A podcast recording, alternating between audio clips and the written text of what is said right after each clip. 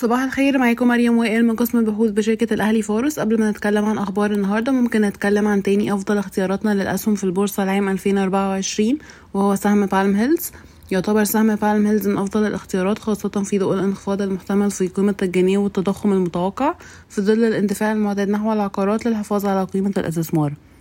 اخترنا بالم هيلز في ضوء عدد من العوامل. مبيعات قوية في عام 2023 ومن المتوقع أن يشهد عام 2024 مبيعات قوية من خلال إطلاق شركة بالم هيلز مشروعها الجديد. مخزون كبير من الأراضي يقدم السهم واحدة من أكبر فجوات التقييم بين أقرانه في القطاع بنسبة 78% يعتبر السهم واحد من الأسهم التي تتداول على أدنى مضاعفات EV per meter square بين أقرانه في القطاع على 835 جنيه لكل متر مربع أي أقل من متوسط القطاع البالغ 1168 جنيه لكل متر مربع. يتداول السهم عند أحد أدنى مضاعفات الربحية لعام 2024 بين أقرانه في القطاع عند 5.6 مرة أي أقل من متوسط القطاع البالغ 13.3 مرة. نبدأ بأخبار الاقتصاد الكلي. تباطأ معدل التضخم الأساسي السنوي في مصر بنسبة 1.7% في ديسمبر إلى 34.2% انخفاضا من 35.9% في نوفمبر. وارتفع معدل التضخم الأساسي الشهري إلى 1.3% في ديسمبر من 1% في نوفمبر. تراجع التضخم السنوي في الحضر للشهر الثالث على التوالي مسجلا 33.7% على أساس سنوي في ديسمبر بانخفاض من 34.6% على أساس سنوي في نوفمبر.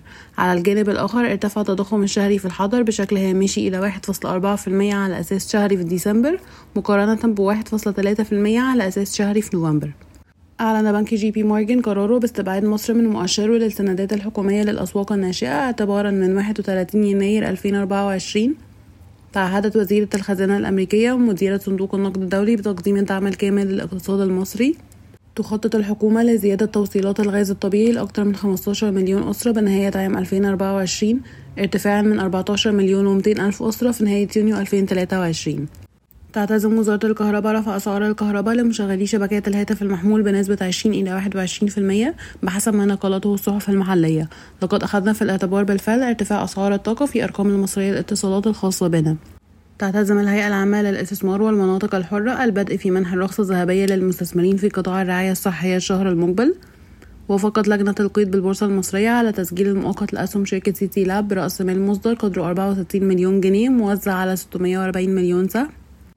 أصدر مجلس إدارة الهيئة العامة للرقابة المالية قرارا بتعديل منح التراخيص وقواعد تملك الأسهم في الشركات العاملة في الأنشطة المالية غير المصرفية وينظم القرار نسبة المساهمة والملكية. شكرا ويوم سعيد.